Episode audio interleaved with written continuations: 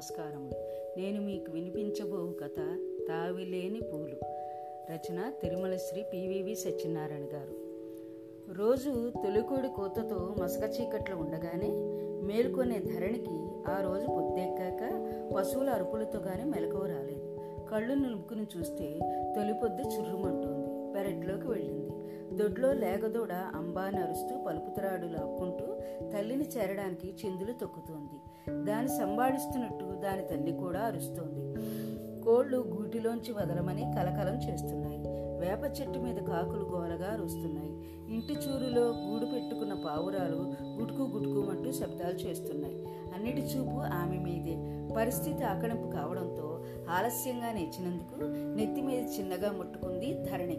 ఆ రోజు వేగుచుక్క పడవక ముందే చీకటితోనే లేచి పొలం వెళ్ళాడు తండ్రి రామయ్య. పొలానికి నీరు పెట్టాలని వెళుతూ నిద్రపోతున్న కూతుర్ని లేపి తలుపు వేసుకోమని చెప్పాడు. లేచి తలుపు మూసి వచ్చి మళ్ళీ పడుకుంది ధరణి. దాంతో నిద్ర బాగా పట్టేసింది. లేవడం ఆలస్యమైపోయింది. ధరణి వెంటనే రంగంలో దిగింది. చెక్కపెట్టులోంచి బియ్యపు గింజలు తెచ్చి పావురాలకు వేసింది. కోళ్ళను గూటిలోంచి వదిలి వాటికి మేత వేసింది. డజన్ పైన ఉన్న రంగురంగుల చిన్న చిన్న కోడి పిల్లలు కిచకిచమంటూ తల్లితో పాటు మేత తినసాగాయి. గంప కింద కప్పెట్టిన కోడిపుంజును వదిలి దానికి మేత వేసింది. రాత్రి మిగిలిపోయిన అన్నం కూర తెచ్చి వేప చెట్టు వద్దనున్న బొచ్చులో వేసింది. కాకులు చెట్టు మించి ఎగిరివచ్చి కావు కావుమంటూనే ఆవురావురమంటూ తినసాగాయి. తర్వాత ఆవుకు గట్టి వేసింది. కుడితి కరిపి తెచ్చి దాని ముందు ఉంచింది. అది తాగుతుంటే తపేడా తెచ్చి పాలు పితికింది. మిగతావి లేకకు మిగిల్చి దాని పలుపుతాడు విప్పింది. అది బాణంల తల్లి దగ్గర దూసుకుపోయి పొదుగు అందుకుని ఆతృతగా కుడవసాగింది. అన్నిటికీ త్రాగడానికి నీళ్ళు పెట్టింది ధరణి. పళ్ళు తోముకుంటూ పెరట్లోని దృశ్యాన్ని అపురూపంగా చూసింది.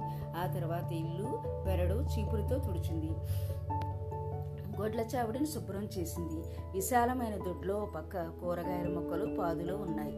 ఇంకో పక్క పూల మొక్కలు ఉన్నాయి. వాటన్నిటికీ నీళ్ళు పోసింది. మిగతా పనులన్నీ చకచకా చేసేసి స్నానం చేసి వచ్చింది. అప్పటికి పొద్దు బారెడెక్కిపోయింది. జడ వేసుకుంటూ అద్దంలో తన రూపం అలవోకగా చూసుకుంది ధరణి. పరువాల అద్దకంతో మిసమిసలాడే ఇరవై వసంతాల ప్రాయం. ముగ్గిన జాంపండులో తెల్లగా ఉంటుంది. సన్నగా స్లిమ్గా లతల నాజుకైన శరీరం. కాటుకు దిద్దిన కలువ కన్నులు చక్కని నాసిక దొండ పండ్ల లాంటి ఎర్రటి పదవులు. అందచందాలకు నిర్వచనం చెప్పే సౌందర్యము సొగసును తనవి. ఈ అందం చూసే కదా ఫ్లాట్ అయిపోయాడు రవి అన్న ఊహావీచిక పిల్ల తిమ్మెరల మదిని తాకడంతో కించిత్ గర్వము ఒకంత సిగ్గు కలిగే ఆమెలు. దొడ్లోంచి పూలు కోసుకు తెచ్చుకుని జడలో తురుముకుంది. ఉప్మా చేసుకుని తిని తండ్రి కోసం ఎదురు చూస్తూ కూర్చుంది ధరణి. సమయం చూస్తే పది గంటలు దాటిపోయింది. ఎండ తీవ్రత అంతకంతకు హెచ్చుతోంది. తండ్రి ఆపాటికి ఇంటికి రావలసిన వాడు ఎంచేతో ఆలస్యమైంది. పొలంలో ఏ కొబ్బరి బొండం అయినా త్రాగాడో లేదో అనుకుంది. ఓసారి పెరట్లోకి వెళ్ళి అచ్చడి ప్రాణుల అవసరాన్ని చూసి వచ్చింది ధరణి. చేటలో బియ్యం పోసుకుని ఏరుతూ వీధి అరుగుపైన కూర్చుంది. ఆమె చూపులు వీధిపైనే ఉన్నాయి. తండ్రి జాడ కోసం ఎదురు తెన్నులు కాస్తూ అరవై ఐదేళ్ళ వయసులో సైతం ఒంటరిగానే పొలం పొలం చూసుకుంటుంటాడు రామయ్య. పొలం కౌలుకి ఇచ్చేసి విశ్రాంతి తీసుకోమంటే ఉన్నది రెండెకరాల చెక్క ఆ మాత్రానికి దాన్ని మరొకరికి అప్పగించడం ఎందుకు? అంటాడు. ధరణి తల్లి కాలం చేసి రెండేళ్ళైంది. గోదావరి ఒడ్డునున్న గ్రామాలలో రామాపురం ఒకటి. నదికి ఆవలి ఒడ్డున్న సీతాపురం పెద్ద గ్రామం. రెంటి నడుమ నావలు నడుస్తూ ఉంటాయి. గోదావరి మధ్యలో లంక ఉంది. కాసేపటికి దూరంలో రామయ్య వస్తూ కనిపించాడు. ధరణి ఎదురు వెళ్ళి తండ్రి చేతిలోని కూరగాయల సంచి తీసుకుని లోపలికి వెళ్ళింది.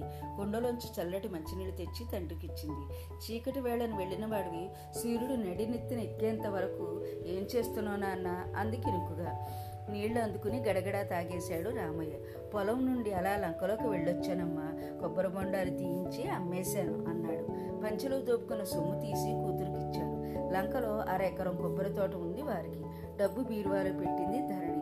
తండ్రి ముఖం కాళ్ళు చేతులు కడుక్కుని వచ్చేసరికి సత్తు గిన్నెలో చెద్దన్నం పెట్టి ఆవకాయ పచ్చడి నంజు పెట్టింది చిన్నప్పటి నుంచి ఉదయం చెద్దన్నం తినడం అలవాటు రామయ్యకు.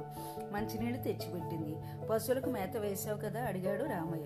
కూతురు వాటిని ప్రాణలా చూసుకుంటుందని ఎరిగినా అలా అడగడం అతని అలవాటు. అంది. రవిబాబు రేపు వస్తున్నాడటమ్మా. లంకలో భూషణ్ గారు పాలేరు కనిపించి చెప్పాడు. అన్నాడు అతను. ధరణి మాట్లాడలేదు. పల్చడి సిగ్గు అలా ఒకటి ఆమె వదనాన్ని సున్నితంగా తాకడంతో ఏదో వంకతో అక్కడి నుంచి వెళ్ళిపోయింది. భోంచేసకు కునుకు తీయడం అలవాటైన రామయ్య మంచం ఎక్కాడు. ధరణి తలుపులు రవికాంత్ వైపు మళ్ళీ. సీతాపురంలో ఉంటున్న భూస్వామి భూషణం గారి తమ్ముడు చలపతి సుప్రీంకోర్టులో సీనియర్ లాయరు. అతని ఏకైక పుత్రరత్నమే రవికాంత్. పాతికేళ్ళు ఉంటాయి హ్యాండ్సమ్గా ఉంటాడు. అమెరికాలో ఎంఎస్ చదివి ఢిల్లీ దగ్గర నోయిడాలోని ఓ ఎంఎన్సీలో సాఫ్ట్వేర్ ఇంజనీర్గా పనిచేస్తున్నాడు. నెలకు లక్ష రూపాయల జీతం. బాగా కలిగిన కుటుంబమేమో మనిషి దర్జాగా ఉంటాడు. ఆరు నెలల క్రితం పెదనాన్నగారి ఇంటికి వచ్చిన రవికాంత్ ఓ సాయంత్రం గోదావరిలో బోటింగ్ చేస్తూ రామాపురం వరకు వెళ్ళాడు. ఆ సమయంలో స్నేహితురాలతో కలిసి మంచినీటి కోసం రేవుకు వచ్చిన ధరణిని చూడడం జరిగింది. ఆమె సౌందర్యాన్ని ముగ్ధుడై ఆమెపైనే మనసు పారేసుకున్నాడు. ఆ రాత్రి పెదనాన్నతో మాట్లాడాడు రవికాంత్. పట్టణాల్లో కాక పల్లెలలో సాధారణంగా ఒకరి గురించి ఒకరికి బాగానే తెలిసి ఉంటుంది. రవికాంత్ మనసు దోచుకున్న పిల్ల రామాపురానికి చెందిన రామయ్య రైతు కూతురని తెలుసుకుని సంతోషించాడు. భూషణం రామయ్యని పిలిపించి మాట్లాడాడు. తర్వాత ఢిల్లీలోని తమ్ముడితో ఫోన్లో మాట్లాడాడు. రవికాంత్ వారికి ఏకైక సంతానం. అతని అభిష్టాన్ని కాదనేందుకు మనసు రాలేదు వారికి. వారం తిరగకుండానే అంతా వచ్చి ధరణిని చూడడము.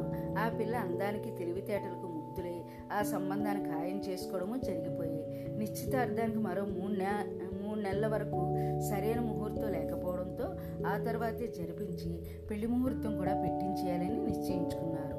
రాయమేకు అదంతా ఒక అద్భుతమైన కలలా తోచింది. సన్నకారు రైతైన తాను కోటీశ్వర సంబంధం అందుకోవడం భూషణం వంటి పెద్ద భూస్వామితో బంధుత్వాన్ని కలుపుకోవడం నమ్మశక్యం కాకుండా ఉంది. అతనికి ధరణి అందాన్ని అదృష్టాన్ని పొగుడుతూ ఊరంతా ప్రశంసల జల్లు కురిపిస్తుంటే ఉబ్బి తబ్బిబ్బైపోయాడు. భార్య బతుకుంటే కూతురికి పట్టిన అదృష్టాన్ని ఎంతగా మురిసిపోయేదో కదా అనుకుని కించిత్ విచారం కూడా కలిగింది.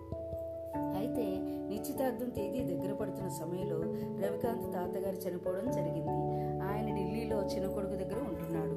అనుకోని ఆ సంఘటనతో అందరూ ఆతృతతో ఎదురు చూస్తున్న కార్యక్రమం వాయిదా పడింది. ఆ మధ్యలో ఓసారి సీతాపురం వచ్చిన రవికాంత్ రామాపురం వెళ్ళి ధరణిని కలిశాడు. ఇద్దరు గోదావరి తీరాన ఉన్న తోటలోనూ లంకలోనూ కూర్చుని ఎన్నో కబులు చెప్పుకున్నారు. మొదట అతనితో మాట్లాడడానికి అతనితో బయటకు వెళ్ళడానికి సిగ్గు బిడియము బెరుకు అడ్డు వచ్చే ధరణికి. కానీ తండ్రి అనుమతి స్నేహితురాల ప్రోత్సాహము ఆ బిడియాను పోగొట్టాయి. పైపెచ్చి రవికాంత్ తనపైన చూపే శ్రద్ధ ప్రేమ అభిమానము సభ్యత సంస్కారాలు ఉట్టిపడి అతను నడవడి ఆమె ఇబ్బందిని దూరం చేసే. సాయంత్రం పశువులకు కురిచిపెడుతుంటే తండ్రి ఎవరితోనో మాట్లాడడం వినిపించి వచ్చిందెవరా అన్న కుతూహలంతో చేతులు తుడుచుకుని వీధిలోకి వెళ్ళింది ధరణి కృష్ణ మాస్టారు అతను మూడేళ్ళ పాప కనిపించారు. అతన్ని చూడడంతో ఆమె ముఖం వికసించింది. ఆ ఊరి బడిలో టీచర్ అతను. పాతికేళ్ళుంటే మనిషి సాదాసీదాగా ఉంటాడు బాగుంటాడు బాగున్నారా ధరణి గారు అంటూ పలుకరించాడు.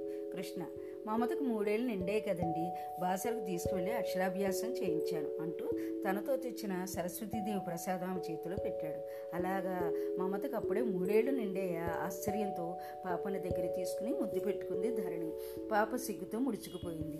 ఆ చిన్నాన్ని చూస్తుంటే ధరణి మదిలో గతం మెదిలింది. కృష్ణకి తండ్రి లేడు. తల్లితో ఉంటుంది డిగ్రీ పాస్ అయ్యాక రామాపురంలో బడిపంతులుగా పనిచేస్తున్నాడు. ఎంతో శ్రద్ధాశక్తులతో పిల్లలకు పాఠాలు చెబుతుంటాడు.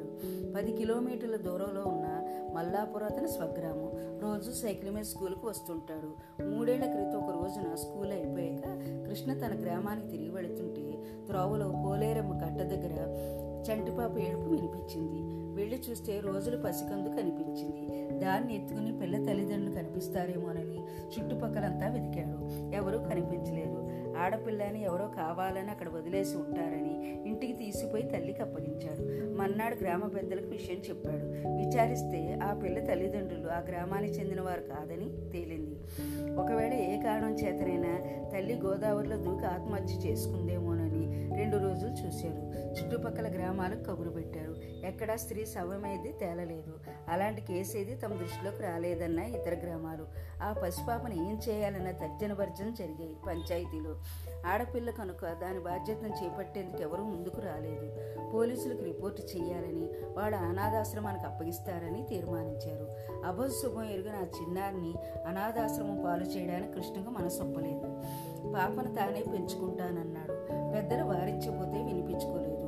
అతనికి పెళ్ళి సంబంధాలు రావని తల్లి హెచ్చరించింది. అవసరమైతే అవివాహితుడిగానే మిగిలిపోవడానికి తాను సిద్ధమన్నాడు. పాపకు మమత అని పేరు పెట్టి అల్లారు ముద్దుగా పెంచసాగాడు. చామన ఛాయ అయిన పాప ముద్దుగా ఉంటుంది. కృష్ణను డాడీ అనే పిలుస్తుంది. అతని తల్లి వరుస మార్పించకపోతే తనకు అలా పిలిపించుకోవడమే ఇష్టమన్నాడు.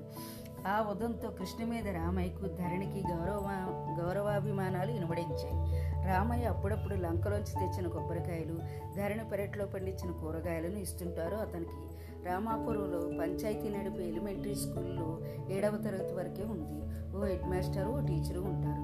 హెడ్ మాస్టర్ గోదావరి అవతల ఐదు కిలోమీటర్ల దూరంలో ఉన్న స్వగ్రామంలో ఉంటాడు. వారానికి ఒకసారి వస్తాడు. మిగతా రోజుల్లో బడిని చూసుకునే బాధ్యతను కృష్ణకు వదిలేస్తాడు. రాజకీయ పలుకుబడి గల అతను ఎవరు ఏమీ అనరు. ధరణి తన గ్రామంలో ఏడవ తరగతి అయిపోగానే సీతాపురం వెళ్ళి పదో తరగతి వరకు చదువుకుని మంచి మార్కులతో పాస్ అయింది. తీరిక చిక్కినప్పుడల్లా బడికి వెళ్ళి పిల్లలకు చదువు చెప్తూ కృష్ణకు సాయం చేస్తూ ఉంటుంది. ధరణికి పుస్తకాలు చదివే అలవాటు ఉంది. ధరణి గారు వీలైతే ఈ వారం రోజులు ఉందని తెలుసుకున్న కృష్ణ నెలకోసారి టౌన్కు వెళ్ళి పత్రికలు నవలలు తెచ్చి ఇస్తుంటాడు వాటిని చదివి చర్చించుకునేవారు ఇద్దరు. ఆ విధంగా ఇరువురి నడుమ చనువు సాన్నిధ్యం నెలకొన్నాయి. కృష్ణ ఆమె పట్ల గౌరవంతో సభ్యతతో ప్రవర్తిస్తుంటాడు. ధరణికి రవికాంత్ సంబంధం నిశ్చయమైనట్టు తెలిసి మిక్కిలి సంతసించిన వారిలో కృష్ణ ముఖ్యుడు. ఆమె అందచందాలకు తెలివితేటలకు మంచి మనసుకు తగిన సంబంధం దొరికినందుకు మురిసిపోయాడు.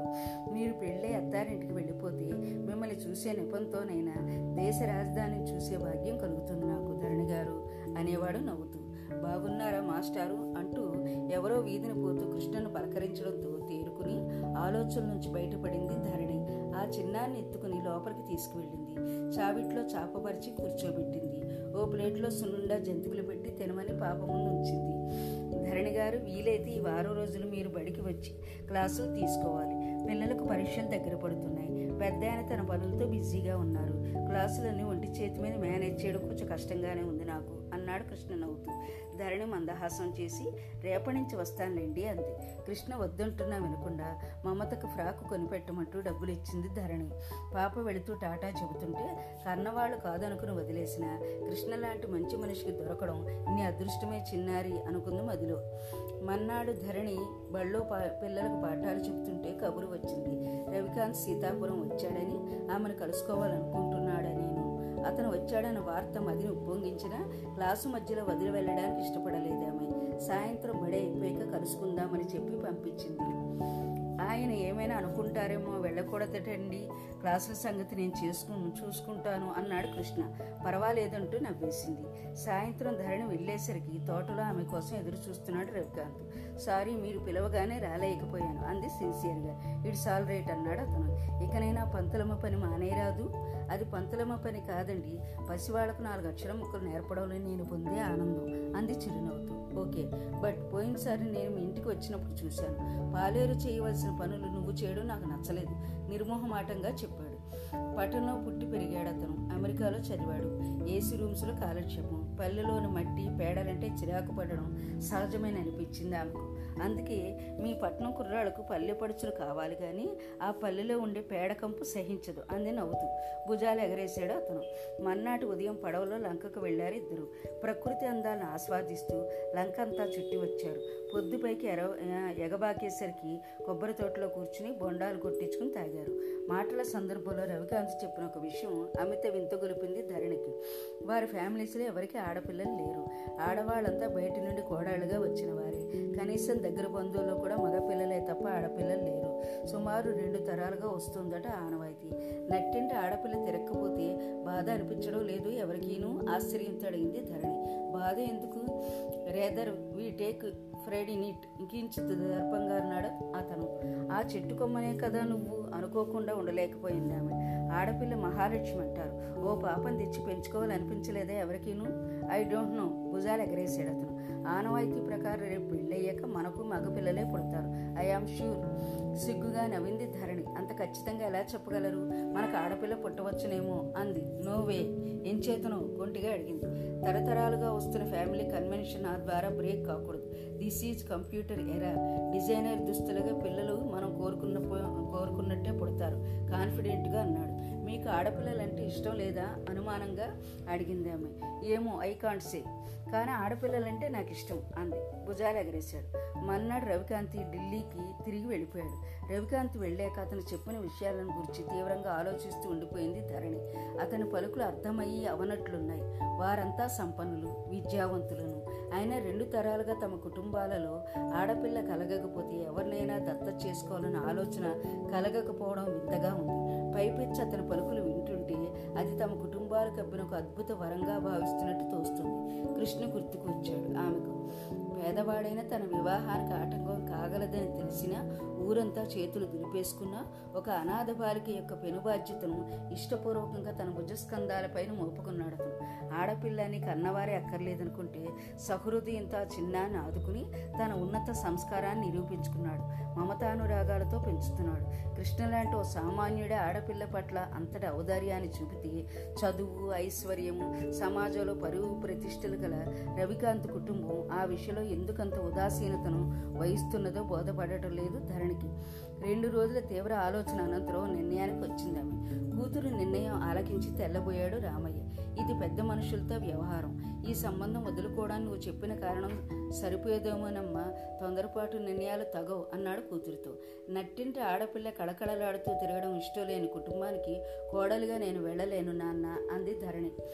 రవిబాబు మంచివాడమ్మా నిన్ను కోరి వరించాడు. మన కల్లో కూడా ఊహించినంత గొప్ప సంబంధం. ఏదేదో ఊహించుకుని చెడగొట్టుకోవడం అవివేకం అనిపిస్తోంది నాకు. అన్నాడు అతను. అదే సమయంలో ఏవో పుస్తకాలు పట్టుకుని వచ్చాడు కృష్ణ. తన సమస్యను అతనితో పంచుకున్నాడు రామయ్య. అమ్మాయి చెప్పింది తప్పని అనడం లేదయ్యా. కానీ ఆడపిల్ల తండ్రిగా వత్తాసు పలకలేకపోతున్నానంతే అన్నాడు. ధరణి హఠాత్తుగా అలాంటి నిర్ణయం తీసుకోవడం కృష్ణను కూడా కంగు తినిపించింది. ఆమె భయాలు అనుమానాలు ఆమె తీసుకున్న నిర్ణయం సబబే అనిపించినా బంగారు భవిష్యత్తును ఆమె చేజేతిలో జారవిడుచుకోవడం తెలివైన పనిలా అనిపించలేదు. అదే చెప్పి ఆమె మనసు మార్చడానికి విఫల ప్రయత్నం చేశాడు. సువాసన లేని పులి ఎంత అందంగా ఉన్నా వృధాయే కథ నాన్న. మనిషికి ఐశ్వర్యం హోదా అవసరమే. కానవే జీవితం కాదు కదా. ఆడ శిశువుకు తావులేని ఇల్లు పల్లవలేని పాటలాంటిది. చిన్నప్పటి నుంచి నన్ను విలువలతో పెంచిన నువ్వే ఇప్పుడు కాదంటే ఎలా? అంది ధరణి. ఆడపిల్ల తండ్రినమ్మా నేను. ఈ సంబంధం కాదంటే మళ్ళీ నీకు పెళ్ళి సంబంధాలు రావేమో అన్నదే నా బాధ అంతాను అన్నాడు రామయ్య. పర్వాలేదు నాన్న గంతకు తగ్గ బొంత ఎవరో ఒకరు దొరకబోర్లే నాకు అంది దృఢస్వరంతో. అలా అంటుంటే ఆమె చూపులు స్థిరంగా కృష్ణ మీదే నిలిచిపోయాయి. నా కథ శాంతం విన్నందుకు మీకు నా ధన్యవాదాలు.